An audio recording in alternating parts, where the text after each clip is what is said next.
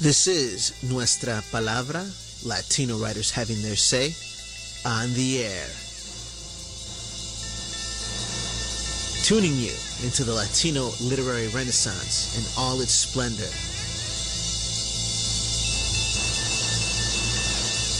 Interviews, teatro, rap, fiction, poetry, memorias, composer spotlights, and more. Always más. Thank you so much for tuning in. This is Tony Diaz, el libro traficante, author of The Tip of the Pyramid, Cultivating Community Cultural Capital. You are experiencing a Nuestra Palabra, Latino Writers Having to Say multi platform broadcast. And before I situate you with all the different mediums that we're on and give you an overview of the show, I do want to say hi to our dear friend, a Chicana literary icon and a, a literary icon of American letters, uh, Norma Cantu. I'm going to give you a fancy introduction later, and uh, we'll talk more about her her book. But first, I want to give her an audio uh, abrazo and let her say hi to us quickly because it's great to have her join us on the air to talk about one of her new works. Uh, Norma, thank you so much for joining us. Thank you for inviting me, and I'm um, so glad to be here we are celebrating the publication of the new book, Chicana Portraits Critical Biographies of 12 Chicana Writers. And this really is an important work because this will help place some of these really powerful writers in a context where scholars can use the work easily. I'm so happy that you're joining us on 90.1 FM KPFT, Houston's community station. That means this will be broadcast at 100,000 watts in the fourth largest city in America. And I do want to pause because if you are one of our listeners, we want to remind you that the only reason we can broadcast in a major city in a major way voices from our community, our terms and our terms, is because you empower us. And you do that by supporting the station, which in turn supports us. There's no commercials here. We don't have to worry about commercial enterprises demanding that their product be promoted, but we do count on you. So if you can make a donation in the name of Nuestra Palabra to KPFT, please do so. And you can do, do so by going to kpft.org or calling 713 526 5738. That brings us to today's show. I'm really excited to get to talk to Norma about this book. And Perhaps you're tuning in just in time to experience the launch of this book at the Latino bookstore. So, Norma will form part of the Texas Author Series at the Latino bookstore at the Guadalupe Cultural Arts Center in San Antonio. And of course, every second Friday of the month, you can expect a great event there. This will take place on the second Friday of October, October 13th. And the name of the book is Critical uh, biographies of 12 Chicana writers. You'll also be reading with John Olivares Espinoza, whose book, The Date Fruit Elegies, has come out, and he's also um, an award winning poet. But I do that to let you know that once you hear about this book, you can get your hands on it in many platforms, but support your local bookstores. And I'm going to read in the voice of Norma because this is from the uh, Trinity University website. Uh, born in Nuevo Laredo, Tamaulipas, Asu, and raised in Laredo, shout out to Laredo. Um, I'm going to say she is intimately bound to the U.S. Mexico border region. As a scholar, she focuses on issues of borders and boundaries, whether in academic disciplines or the geopolitical borderlands of Mexico and the United States, all through a Chicana feminist theoretical lens. Uh, Norma writes poetry and prose, what Norma calls creative autobioethnography. And I think that's a huge genre, important genre that you've been cultivating. Uh, also, with the focus on the borderlands and heavily rooted in the cultural traditions of the region, uh, Norma's life formation as a working class Chicana shapes her intellectual and aesthetic endeavors and impels her to act to deconstruct the oppressive structures that exist in society.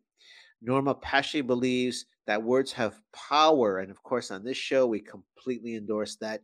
And that literature has the potential to create the change we need. Perhaps that, that's why there's forces at work trying to ban these works or limit access of our community to these works. she works with students to use the power of their stories and their words to create a better world for all sentient beings. Uh, that's beautiful, and I love that it is there on the uh, university website. Today, we're talking about Chicana portraits, critical biographies of 12 Chicana writers.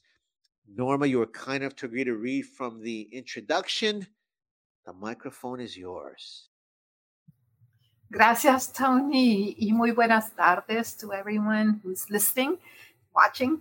It's really an honor and a pleasure to be here. I begin by acknowledging uh, my ancestors, our ancestors, and those who were in these lands before we got here. Also, the incredible power that Nuestra Palabra exercises just by highlighting authors and words and books. Muchas gracias, Tony. So, yeah, you asked me to read from the introduction, and I thought I'd read from the beginning, but not the very first paragraph where I'm setting it up. Uh, I'm setting it up by situating us in Laredo, Texas, where the artist Raquel Valle Sentíes, and by the way, Tony, I'm not sure if I mentioned this, she will be at the October 13th event at the bookstore here in San Antonio. Raquel Valle Sentíes, who did the, the portraits, the actual paintings. So I'll read from the second chapter. and I'm talking about being in a cafe that Raquel owned for a while. Our host, Raquel Valle Sentíes herself, is, is active in the local literary scene. Her dream of owning a bookstore has come true, and it is all as she dreamed and what she hoped it would be. In the 1980s, Valle Sentíes had begun writing poetry, taking art classes, at Laredo Community College, now Laredo College, with Marta Fenstermaker. I was then a professor at Laredo State University, now Texas A&M International, and we, the literatontos, as some jokingly referred to us, were a handful who were keeping Chicanismo alive as we engaged with community projects that address the raging problems of the day immigration, illiteracy, erasure of our history, historic preservation, etc. By the 1990s, we had coalesced into a force engaged in important interventions, launching a chapter of Amnesty International to do our work in the Migrant Detention Center, run by the private carceral company Corrections Corporation of America, and establishing the Refugee Assistance Council to provide legal services to migrants. It was the days of massive migration from Central America due to the US incursions into that region of the Americas. Many of our members were also involved in the feminist group Las Mujeres, and we hosted an annual conference called Primavera to promote and recognize the accomplishments of women in our community. I discuss Las Mujeres below as I contextualize the work of Café del Barrio and Raquel Valle Sentíes' important role in our Laredo community. Now, um, in a little bit of historical context, I talk about that cultural life. Cultural life along the US Mexico borderlands is anything but the wasteland some have described. Many who do not live on the border see it as a cultural desert, devoid of any literary or artistic activity.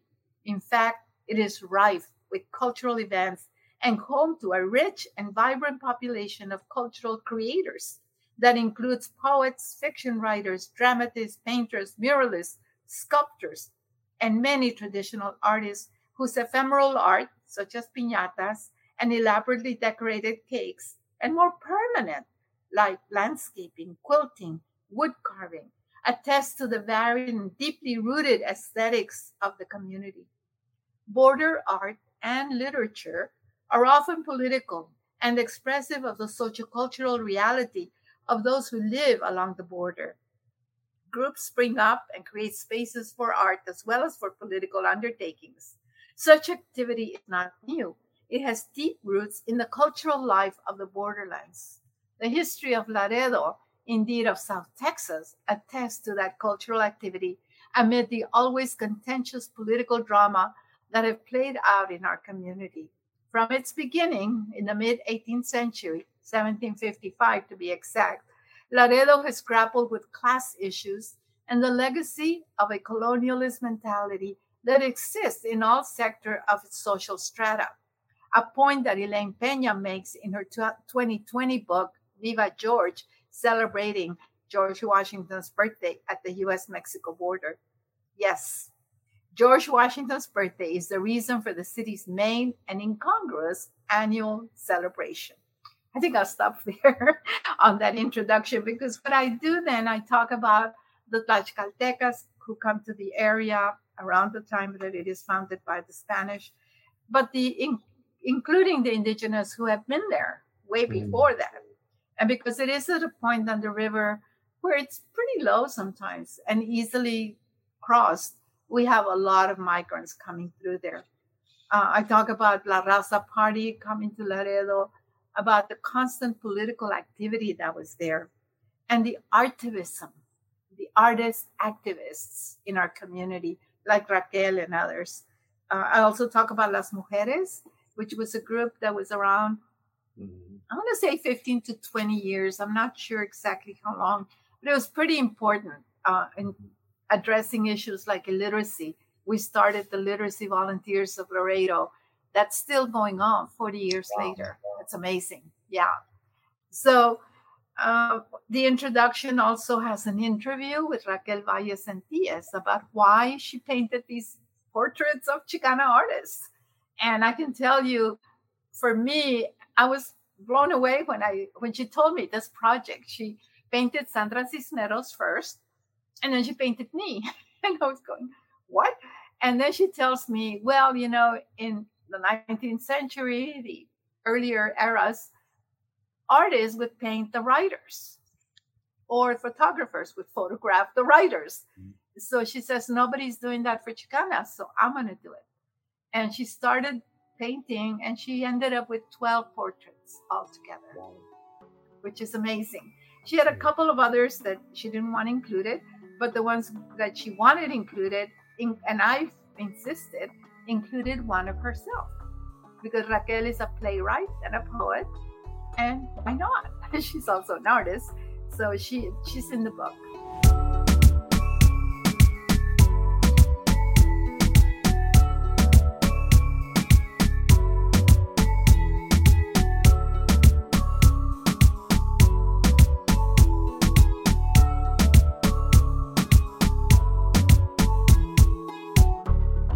What I would love for readers and our audience to appreciate is that you are mixing many genres. Um, obviously, we as Traficantes and part of the Mas Tejas Foco uh, contingent have always been advocating for Mexican American studies. Sometimes that's perceived as history, and that's the formal discipline in the academic world.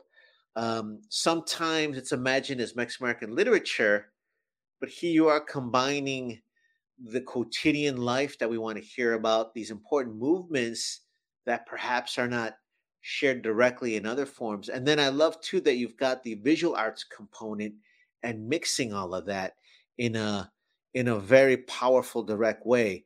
So I do want to talk a little bit more about that in the overview, but I also would like you to tell folks um, I want to remind folks that perhaps they've seen you read and they love how you engage with the audience. So they may forget in ese momento, se olvidan que eres profesora, a scholar, an activist, and so many other things, because that would ha- that's what happens. Right now, I want to remind them that you are a leading intellectual in the country and a scholar. Can you tell our listeners and folks why are critical biographies important in the world of academia why is it important for these Chicana writers to have those critical biographies? But I also feel like you're making this accessible to our community. Oh, of course, absolutely. And you are so right. Um, it's in a way, the book is fulfilling a lot of different goals, including pro- giving us a history, a literary history of, of selected writers, not everybody, obviously, and selected female writers. We very consciously mm-hmm. focused on the women. And, for ejemplo, Angela de Hoyos, critical intervention, here in San Antonio and for the Chicano Studies Chicano movement because she and her husband Moises established the printing press. And so many authors were published first with Angela and Moises here in San Antonio at M&A Editions. I mean, writers like Max Martinez, uh, Yolanda Broyles Gonzalez was here for a while. She was publishing with them. And even Raquel, Raquel's, Raquel's a poet, like I said, and her first book, Soy Como Soy Que, was published by M&A Editions. So it's a lo- also a literary history and a history of the movimiento, if you will.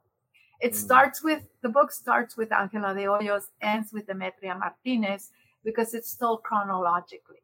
So it is a, a history, as it were.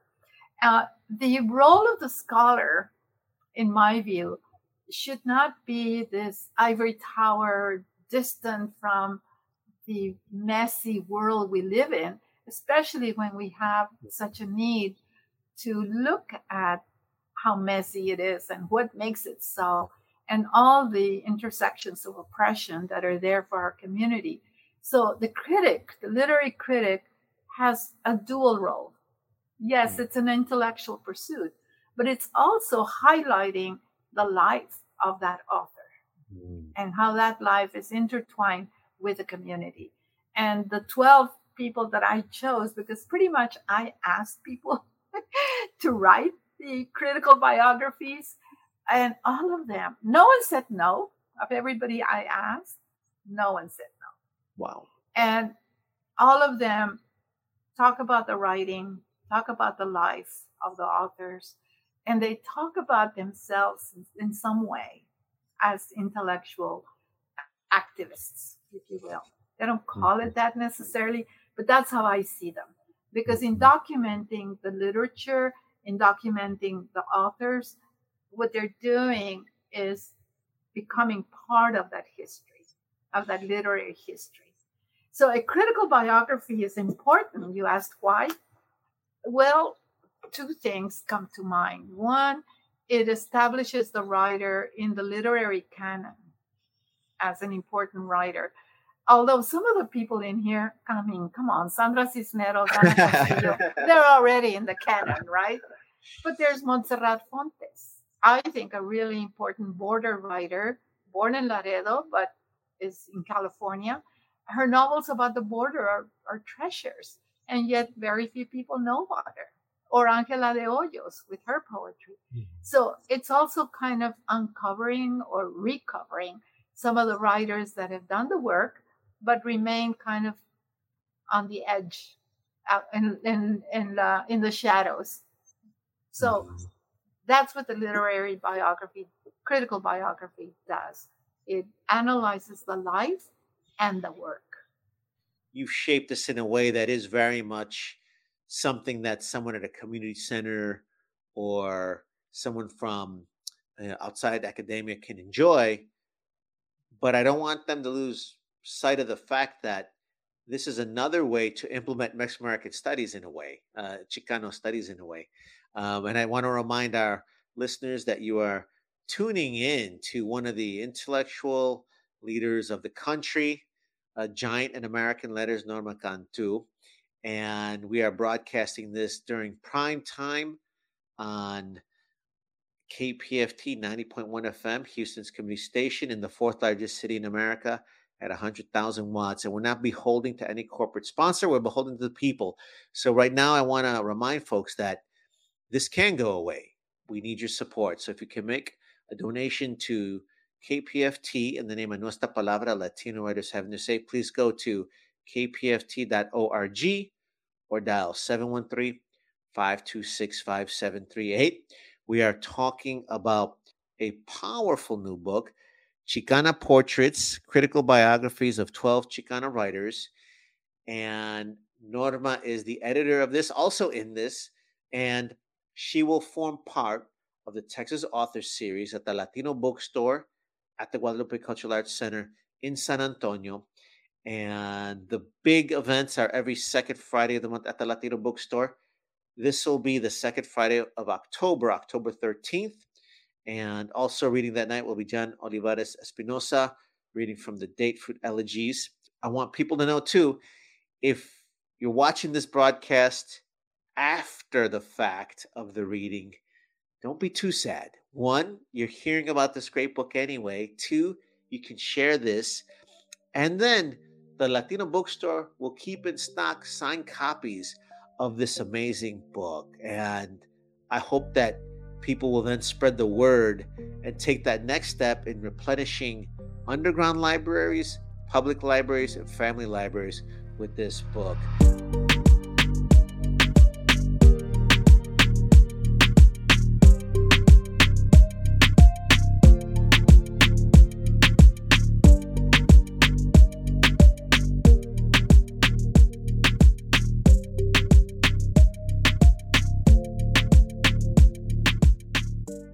Going to say how important it is, I feel, that we know the authors, the Chicana authors. We may know Sandra Cisneros, but there's biography in here, and they and the, a little bit about each of the books. The same thing with Jen. Jen wrote the essay, by the way, on Carmen Tafolla, the first poet laureate in San Antonio. Uh, Carmen Tafolla, many of you know, has an incredible trajectory. She's such an activist and such an important writer in our community. Well, her portrait appears, and Jen, uh, she was amazing. She wrote the essay on her. So, yeah, and I also wanted to show show you some of the images, if I may, Please. because the paintings are. Oh, here's Carmen's. And I don't know if you remember, some of you may recognize this photograph because you've seen it. Uh, it's Carmen being Carmen, fabulous. And Demetria Martinez from New Mexico. Demetria is also a novelist and a poet, wonderful journalist. Uh, some of you may remember her work because she was in the 80s in, in tribe for um, transporting undocumented uh, immigrants with a priest.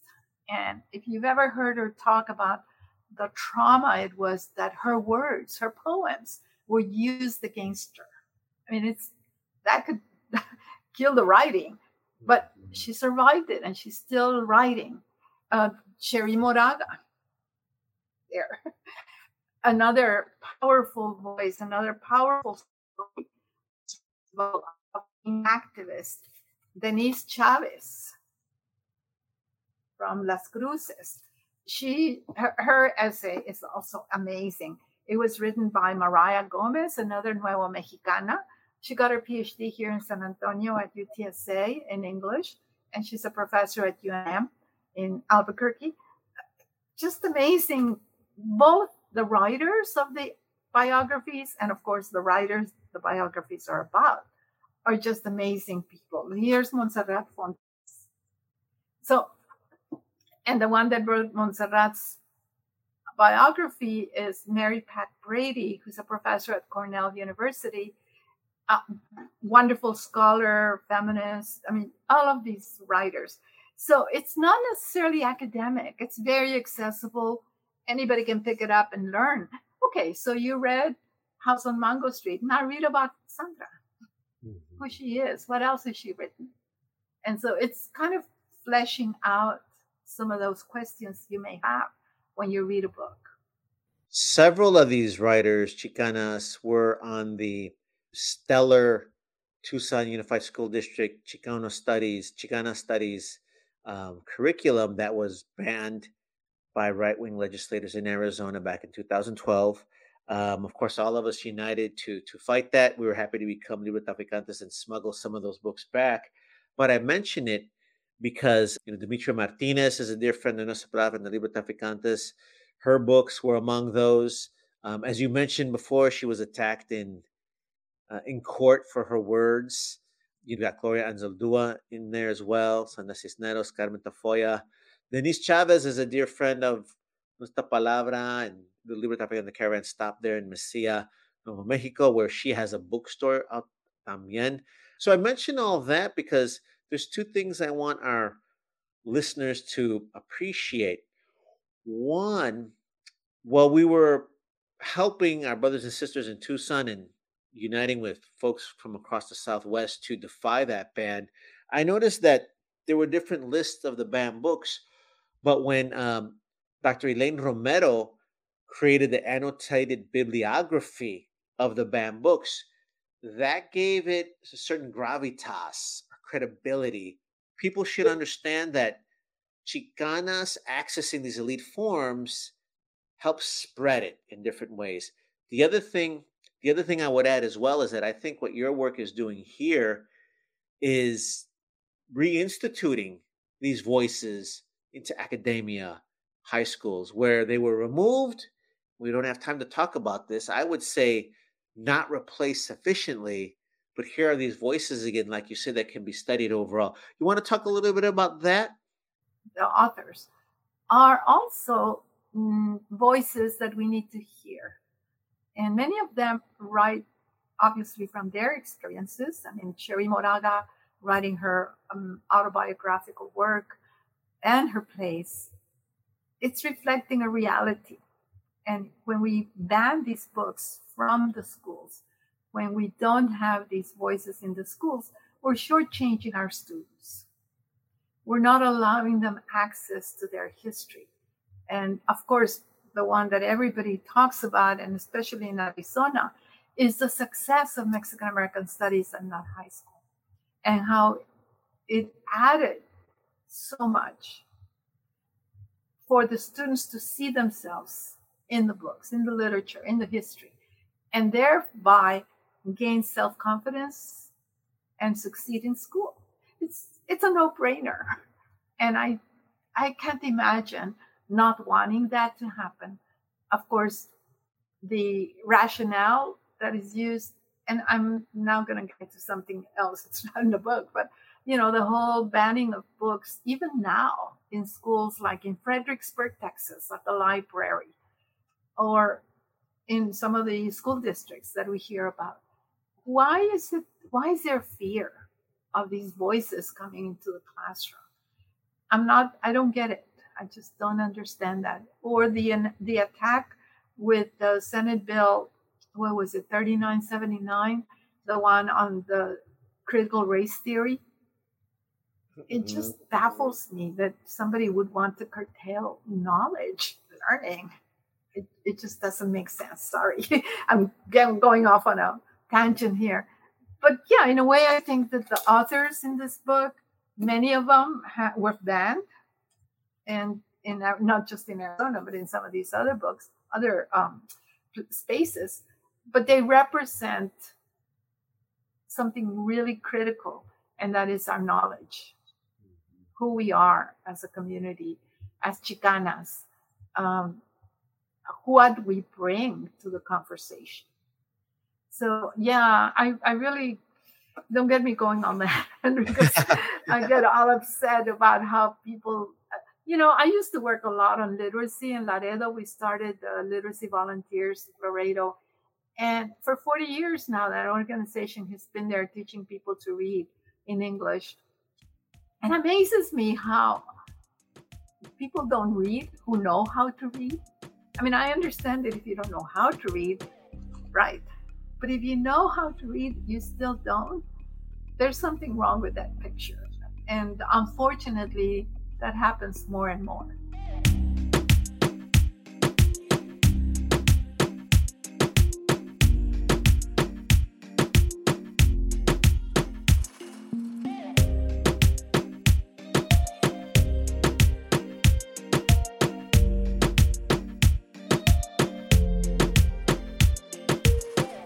Touching on some of the issues that we've dealt with here on the radio show and through live actions.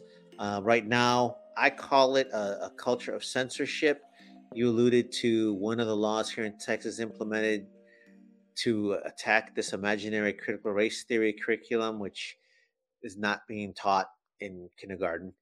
But there's another one now, House Bill 900, that will uh, it's been stopped by the courts as of this broadcast, um, but that's supposed to force bookstores that sell books to um, to schools to implement a graphic sexual rating system and putting all the work on bookstores as well as school libraries. And if you think about it, um, I'm sure at some point there's going to be debates on, well, is holding hands sex- sexually graphic? Is, you know, Latinos kiss on the cheek. Is that kiss sexually graphic? Is staring in each other's eyes sexually graphic? And um, I was on a panel with uh, the president of the Texas ACLU, and she pointed out that in every slave narrative, there's a discussion of rape. Is that sexual uh, graphic material? Um, and and again, we've alluded to the past ban of uh, Mexican studies in Arizona, which was overturned. And I do want to mention, you mentioned what's going on in Fredericksburg. Shout out to Christina Granados and folks over there trying to defy that, but also Katy ISD is making a lot of attention. And the last thing I'll say, um, Norma, because you're right, that's not the topic. We do address it. We must allude to it.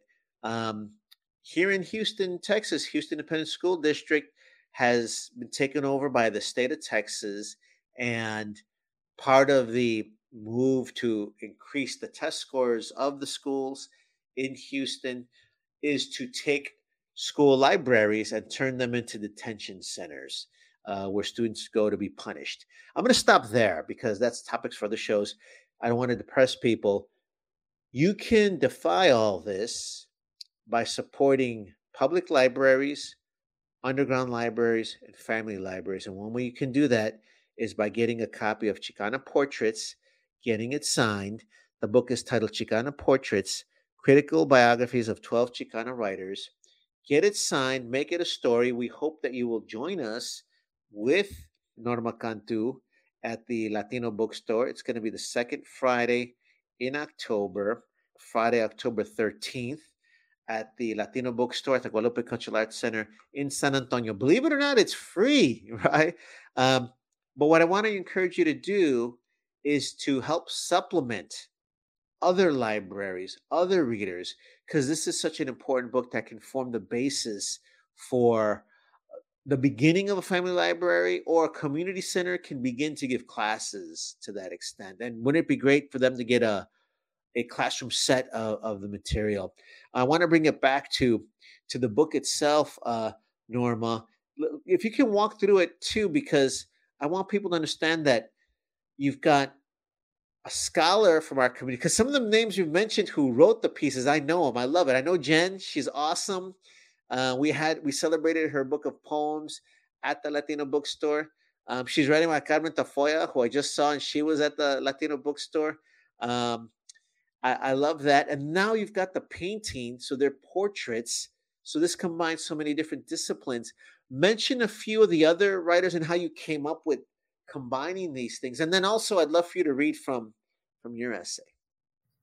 The first person in the book is the uh, portraitist the actually raquel Valle-Sentíes who by the way will be at the bookstore on october 13th and her uh, essay or the biography of her is dual. There are two people carlos flores who's a professor retired now from laredo and also a scholar from Spain, Maria Jesus Castro do Pasio. And each one of them took a different aspect of Raquel's life. So Carlos wrote about her as a person, as a writer, as a poet, as a dramatist, the way he knows her.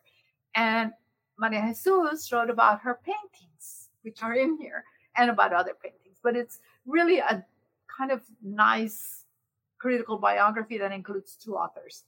And then Angela de Hoyos that I was talking about earlier, it's called A Poet Artivist. And this one, my friend Maria Esther Quintana, who is a professor at A&M, Spanish professor, and her student, Malena Maria Margarita Guerra de Charur, who is a journalist in Laredo. They got together to write one critical biography of Angela. And you'll discover all kinds of wonderful things about this incredible poet and an activist here in San Antonio from the 70s and 80s, actually starting in the 60s. But the other thing that Angela did that I think people forget is she offered a space for writers in her home. Whenever she was doing things, she always opened her heart and her publisher uh, husband, she and, and, and Moises were just incredible. And then Montserrat Fontes, Mary Pat Brady wrote that.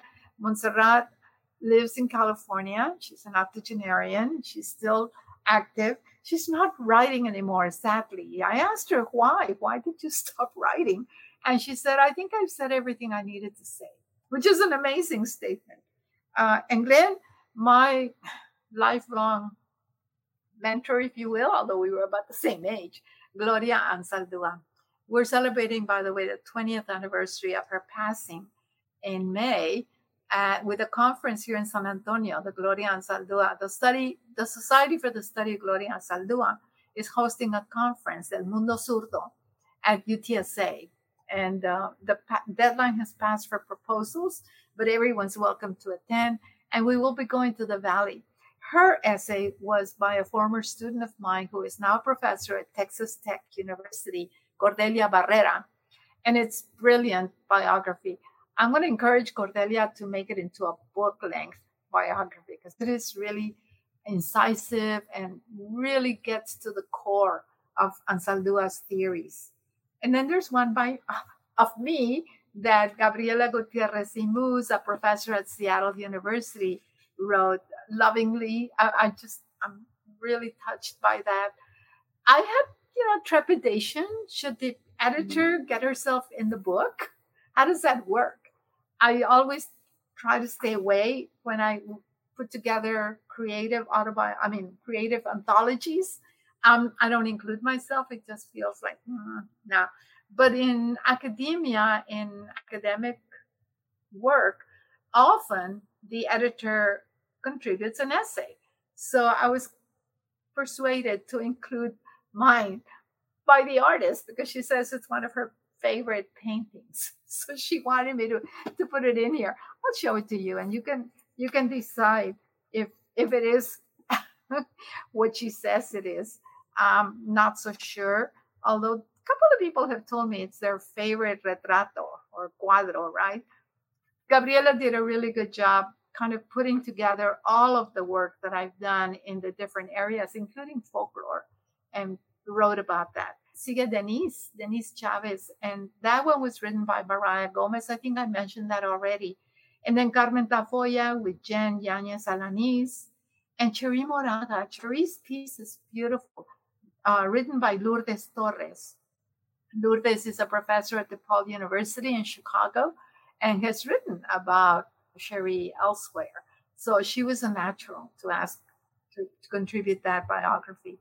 Ana Castillo is an amazing critical biography by a young, new Chicana scholar, Megan Solomon, who is a brand new assistant professor in Georgetown at uh, the university there, here in Georgetown, Texas. And then Lorna, Lorna Dee Cervantes, also incredible poet. And Elisa Rodriguez wrote that one. Elisa is also a professor.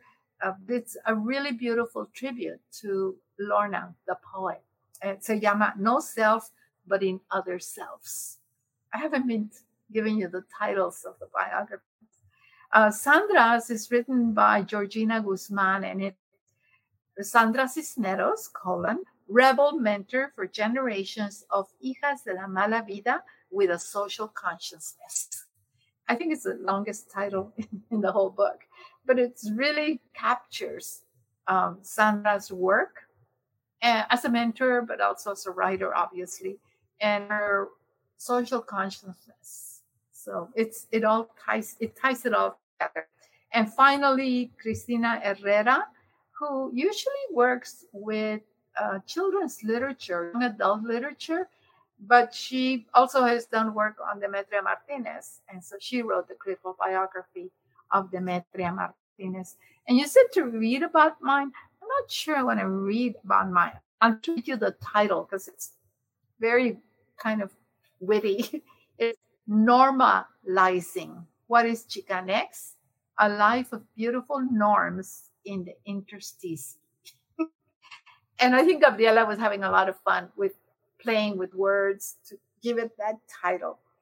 Um, she's very generous with her analysis, and she talks about how other scholars have written about my work, and she she of course focuses on probably the book everybody knows that I wrote, Canícula, Snapshots of a Girlhood in La Frontera. But then she also writes about Cabañuelas, and she writes about Meditación Fronteriza, my collection of poetry. Um, she quotes, she puts poems in here. I'll read a, a, one of the poems. She includes an excerpt from. It's called Living in Dangerous Times. We live in dangerous times, times that call for dangerous measures, that call for witnessing and protesting, like we did in 1911 when they were lynching us in South Texas, brown bodies hanging from trees, like we did in 1972 when they were killing us in the rice paddies of Vietnam and the highways of Aztlán.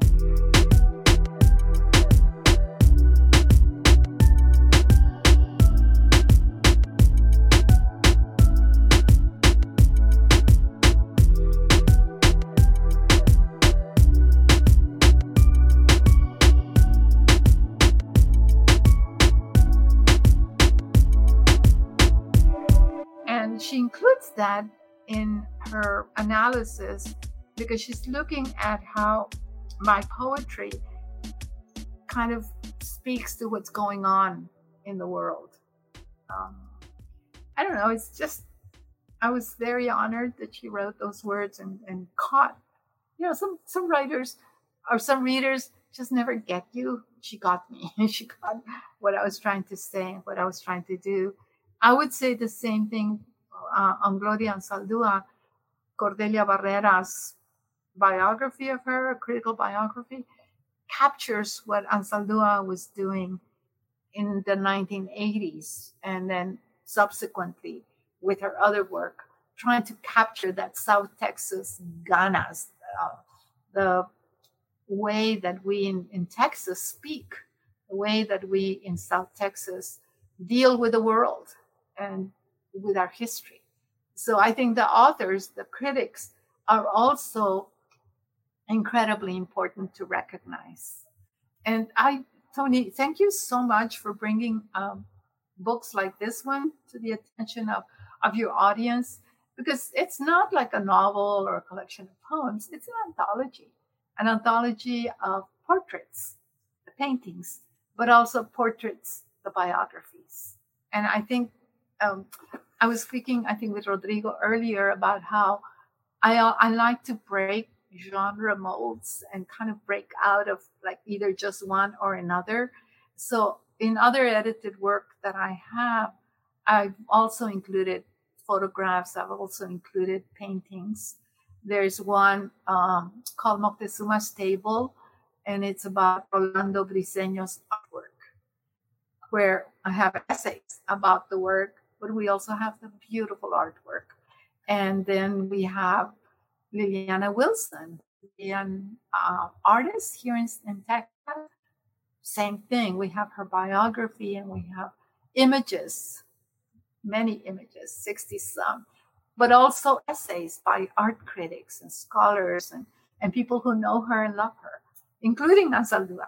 So I'm, I'm saying that in this book, again, I break with some of the rules and do something different. The um, authors are listed here, the, the authors that are being highlighted. And in the back, we have the, the critics who are writing the, biographies because both make up the whole. You can't have one with the other. That, that was brilliant. I appreciate you being so generous with your brilliance. And I want to I want to tell folks that you are a world class writer. So I do appreciate you creating this work where you're launching careers of some scholars, you are cementing the careers of others, and that takes time from your writing of your I'm going to call it just fine arts for lack of a of a better word. So to me, I appreciate that very much and I'm very glad that you are included in this because to me our community always wonders well is it stepping out of line or is it is it being um, taken uh, abusing the the power i have in this i don't want you to be punished for your expertise and there's so few of us that have access to be able to to do this sort of work that that makes you part of the work too. So, uh, so by all means, it is important that you're in this book for all that you do.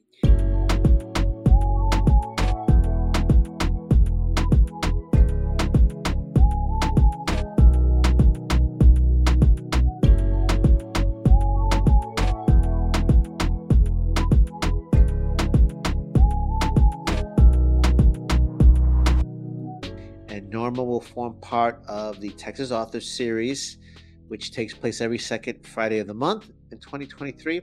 And in October, that is on Friday, October 13th. And you mentioned there'll be some of the contributors and artists from that book as well. So thank you so much. Uh, any, any parting words, Norma? Pues nada, just thank you again con de todo corazón. Thank you very much for the invitation to talk about the book. And thank you for the work you do. Um, Saldua said that we must do work that matters, vale la pena. And I guess in response to your comment about how I could be writing my own books, right, instead of putting together these anthologies. But in a way, I see it as my life's work to highlight other writers as well, to bring others up along with me and to make them known to audiences that may not know them. And so, yeah, and this is an intergenerational book. As you noted, there's brand new Dr. Uh, Solomon, who just got her PhD, and then some established authors and critics like Mary Pat Brady and some others. So, yeah, it's, I have no regrets about doing any of it. Al contrario, I wish I had more time to do more of it. And it's part of my life's work. It's my mission for being on this earth to do the work, the work that matters, to do the writing, definitely, and to share that writing in whatever way I can, like tonight with your audience. And uh, whenever, either through the live, um, Facebook Live, or Nuestra Palabra, or on October 13th at the bookstore, it's just part of, the, of the reason that I do what I do. So muchísimas gracias. It's been an honor and a pleasure. Thank you so much for the cariño and for being so generous with your brilliance. Uh, speaking of being generous with their brilliance, I do want to thank part of the Nuestra Palabra team. It's a huge team. Uh, I want to thank Rodrigo Bravo Jr., who is our sound engineer and does so much for Nuestra Palabra. Also, Roxana Guzman, who's our multi platform uh, producer and Liana Lopez, Brian Panas, Lupe Mendez, Laura Costa, who were also co-founders of Libro Traficante, but are also part of our leadership team. And then also Mark Anthony Pignon, Mark Sedgwick, uh, we got Carolina del Carmen, Lisa Atencio, and so many others uh, who are helping to get the word out in different ways, shape, or form. And I want to thank all of our listeners on 90.1 FM KPFT. One last call this was a fantastic show. I hope you enjoyed it. And I hope you'd like to hear more shows like this from now into the future. And you can assure that by making the donation to KPFT in the name of Nuestra Palabra. And you can visit kpft.org or call 713 526 5738. I'm Tony Diaz, Libro Traficante, and we look forward to seeing you behind the book. Thank you. Cuando hablas de violencia dice basta ya. Que cuando hablas de guerra dice basta ya. Que cuando hablas de hambre dice basta ya. Porque nada de eso te puede elevar. Porque nada de eso te puede elevar. Porque nada de eso te puede elevar.